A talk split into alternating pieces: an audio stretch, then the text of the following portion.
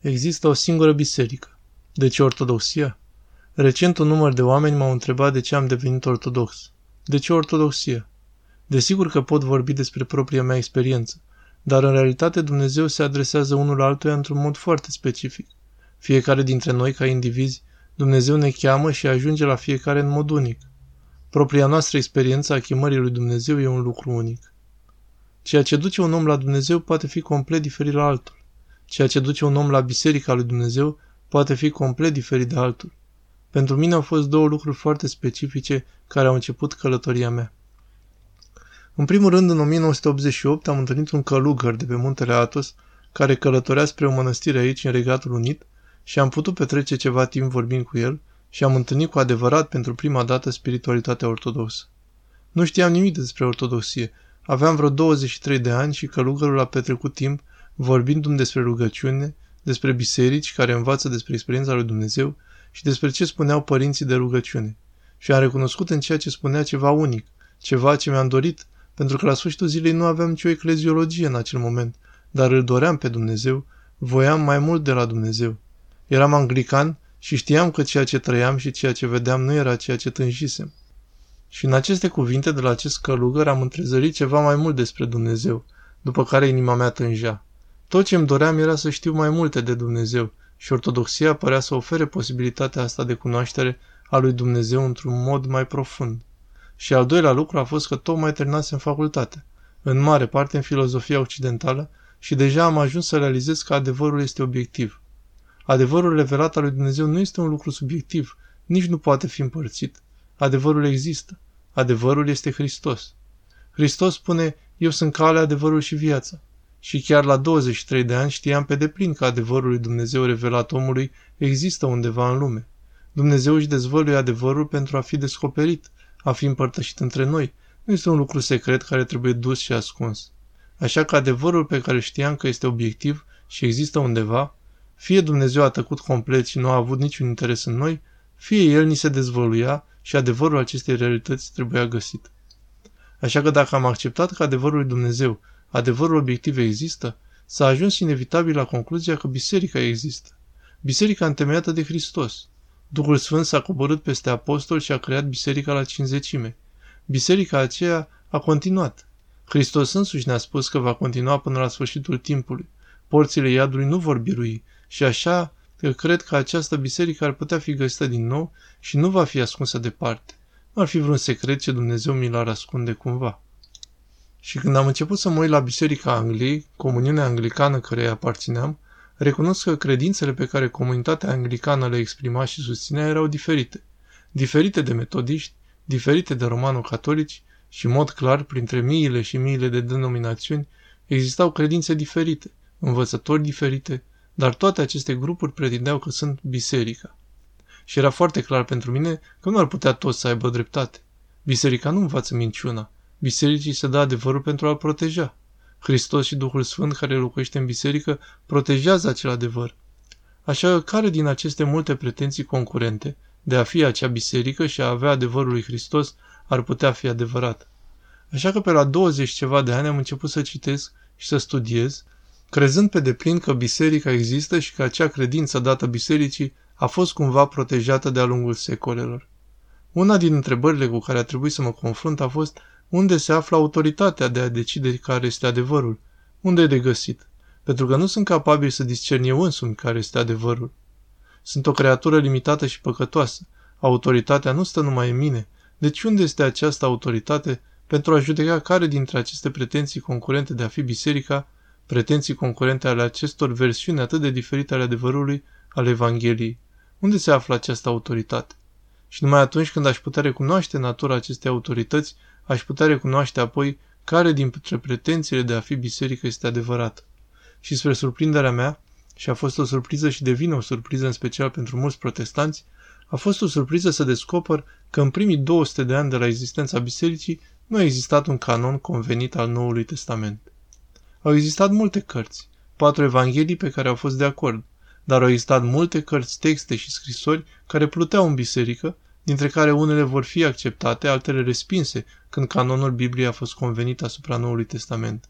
Dar timp de peste 200 de ani, biserica a existat. dar canonul Noului Testament nu fusese încă decis și asta a fost o surpriză pentru mine. Așa că biserica a existat, cu preoții săi, diaconii, episcopii săi, cu tradițiile, cu liturgia sa, o formă de liturgie, rugăciunile sale, imnurile sale, teologia sa, care își dezvolta doctrinele convenite. Toate acestea existau de peste două secole înainte ca canonul Noului Testament să fie folosit ca o singură autoritate, așa cum protestanții l-ar folosi. Deci clar, autoritatea care ar decide care este adevărul nu poate fi doar în Biblie. Textele Bibliei sunt absolut vitale.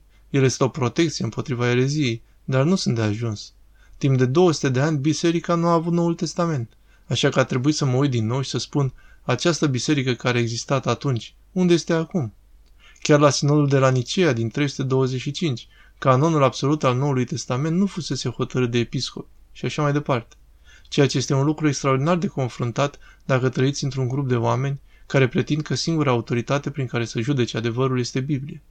Asta ar însemna că biserica a existat fără această sursă de autoritate complet protejată și granițele ei de legitimitate și autoritate canonică fără ca aceasta să fi fost decisă. Biserica ar fi existat într-un fel de pământ al nimănui fără autoritate. Și desigur, acesta nu este cazul. Acest lucru nu este adevărat. Biserica a existat și acea autoritate a existat în biserică. Așa că dacă biserica însă își deține o parte din această autoritate împreună cu Biblia, atunci încă se pune întrebarea care biserică a fost aceea la început. Timp de mai mult de o mie de ani chiar a existat o singură biserică în lume. Biserica a existat ca biserică. Fie erai membru al bisericii, fie nu erai. Dacă învățai erezia, dacă susțineai și credeai într-o erezie, ți se dădea ocazia să te pocăiești și dacă refuzai, atunci erai îndepărtat din trupul bisericii.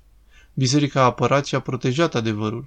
A existat o singură credință în biserică și timp de o mie de ani aceasta o singură biserică a existat.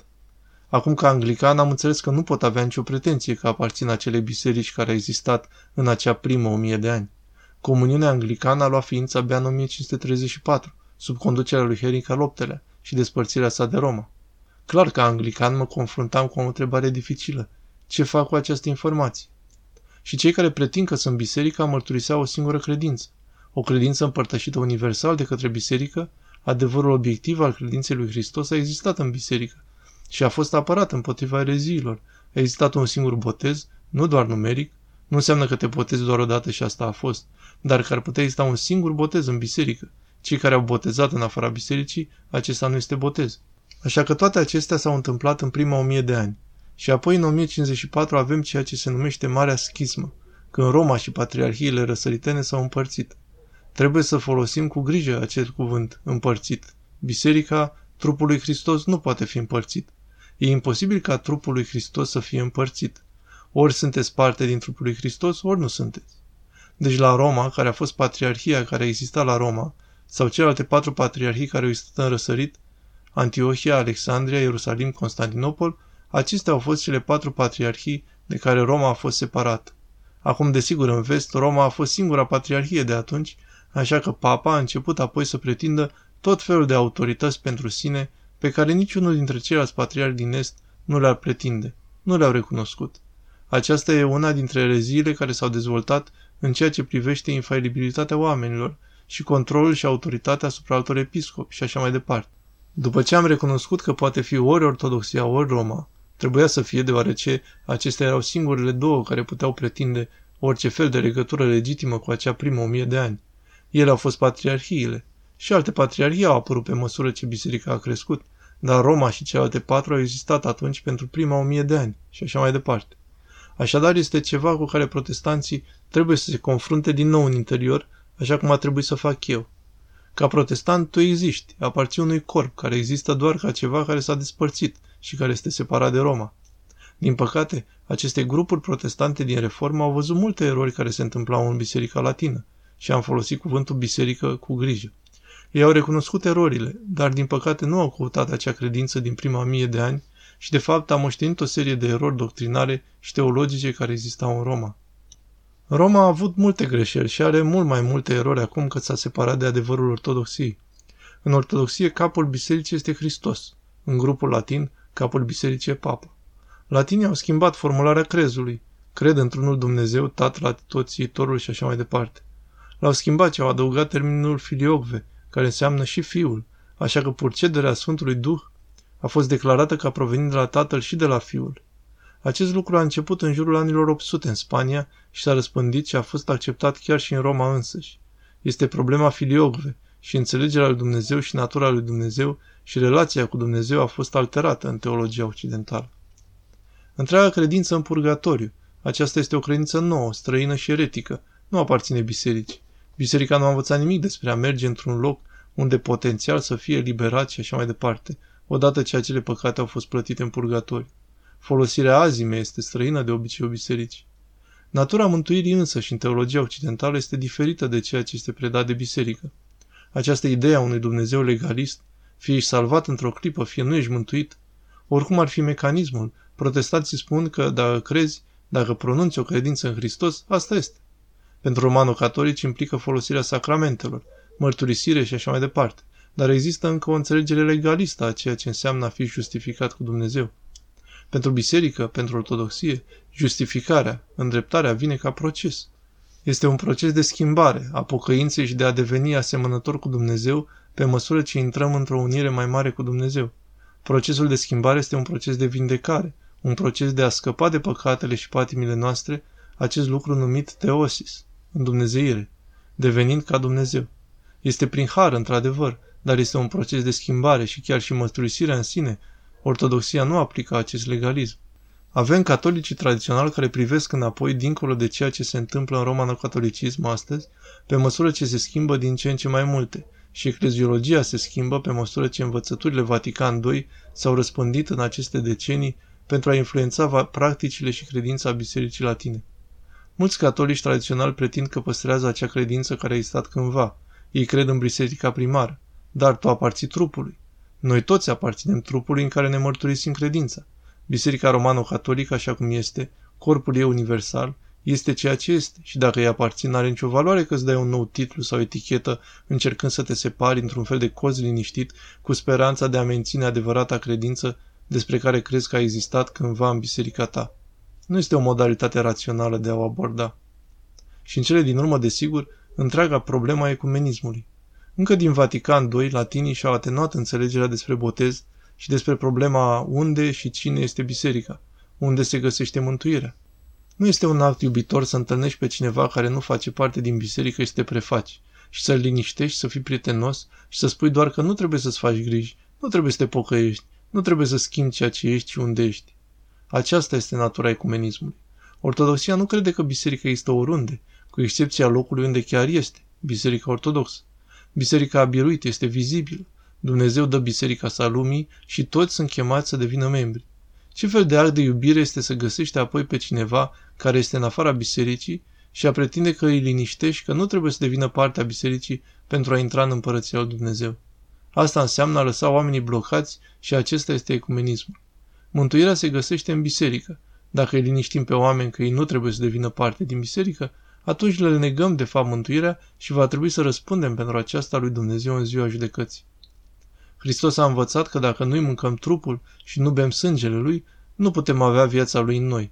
Sfânta împărtășania de care vorbește el se găsește în biserică doar.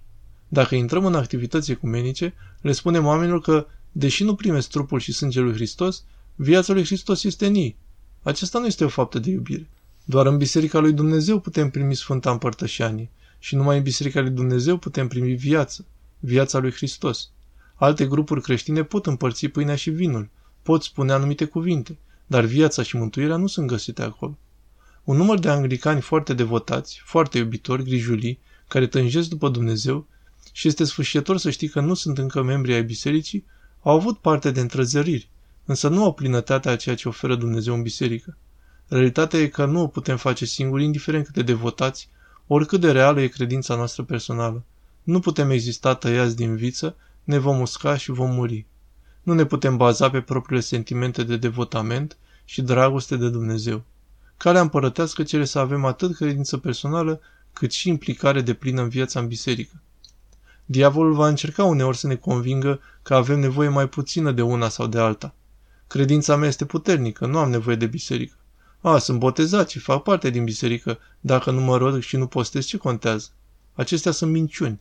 Calea împărătească le cere pe amândouă. Atât știu că nu puteam să mă încred în propria mea credință sau în propriul meu mod de a trăi fără să fac parte din biserică. Trebuia să fie un biserică. Biserica care a fost creată la Rusalii va supraviețui. Va supraviețui în fiecare zi ce vine până la ultima zi a judecății lui Hristos. Biserica va birui împotriva chiar porților iadului. Adevărul pe care Hristos l-a dat bisericii este încă același. Nu a fost schimbat, a fost apărat, martirii și-au dat sângele, viețile pentru a proteja această învățătură. Sinoadele, episcopii au fost chemați să respingă erezia. Lucrarea Duhului Sfânt din biserică a dat mărturie despre cuvintele care au fost rostite. Adevărul bisericii ne este oferit tuturor. Și chiar până la sfârșitul timpurilor Dumnezeu ne cheamă în mod individual prin frumusețea liturghiilor bisericii, poate prin muzica, frumusețea icoanelor, istoria monahismului, mărturia sfinților și a martirilor. Orice ar fi prin care Dumnezeu ne aprinde inimile și ne atrage spre biserică, haideți să urmăm, să recunoaștem asta ca harul lui Dumnezeu care ne cheamă. Biserica, Sfântul Iustin Martirul a învățat despre Logos Spermaticos, cuvântul prin care Duhul Sfânt e revărsat în creație. Toată lumea e cremată prin harul lui Dumnezeu la biserică. Dar natura profundă a bisericii în sine fiind trupul lui Hristos, înseamnă că Duhul Sfânt, Hristos însuși trăiește în biserică într-un mod profund, unic, care nu se găsește altundeva. Există o veche zicală în monahismul ortodox. Dacă unui om însetat, care moare de sete, îi se spune că este multă umezeală în aer, de ce trebuie să bei? Omul însetat va spune, trebuie să beau apă. Trebuie să merg acolo unde e concentrat. Am nevoie de sursa de apă pentru a supraviețui. Așa că de asemenea Harul lui Dumnezeu și viața se găsește în frumusețea creației, în întregul cosmos. În fiecare inimă umană, fiecare inimă umană este formată în forma și imaginea asemănării lui Dumnezeu. Și totuși acest lucru nu e suficient. Avem nevoie de harul dat în botez, în mirungere, în Sfânta Împărtășanie, în viața continuă a bisericii. Așa că depinde de fiecare dintre noi. Fiecare trebuie să ajungem la o concluzie, o decizie. Voi răspunde? Voi auzi bine chemarea lui Dumnezeu? Voi căuta? Voi întreba? Voi citi? Voi cerceta aceste afirmații ale bisericii? Voi gusta pentru mine? Și pentru cei dintre noi care în cele din urmă îl caută pe Dumnezeu în primul rând, este din propria mea experiență o asigurare absolută că Dumnezeu se găsește în Biserica Ortodoxă. Să fii ortodox înseamnă să-L ai pe Dumnezeu, omul Hristos, totdeauna în suflet, să trăiești în El, să gândești în El, să simți în El, să acționezi în El. Cu alte cuvinte, să fii ortodox înseamnă să fii un purtător de Hristos și un purtător de Duh. Sfântul Iustin Popovici. Este o biserică și un tron întemeiat pe stâncă de cuvântul Domnului. Alt altar nu poate fi întemeiat și nicio altă preoție, în afara altarului celui unul și preoției celei una. Cine adună în altă parte risipește. Sfântul Ciprian al Cartaginei, epistola 39, scrisori către popor.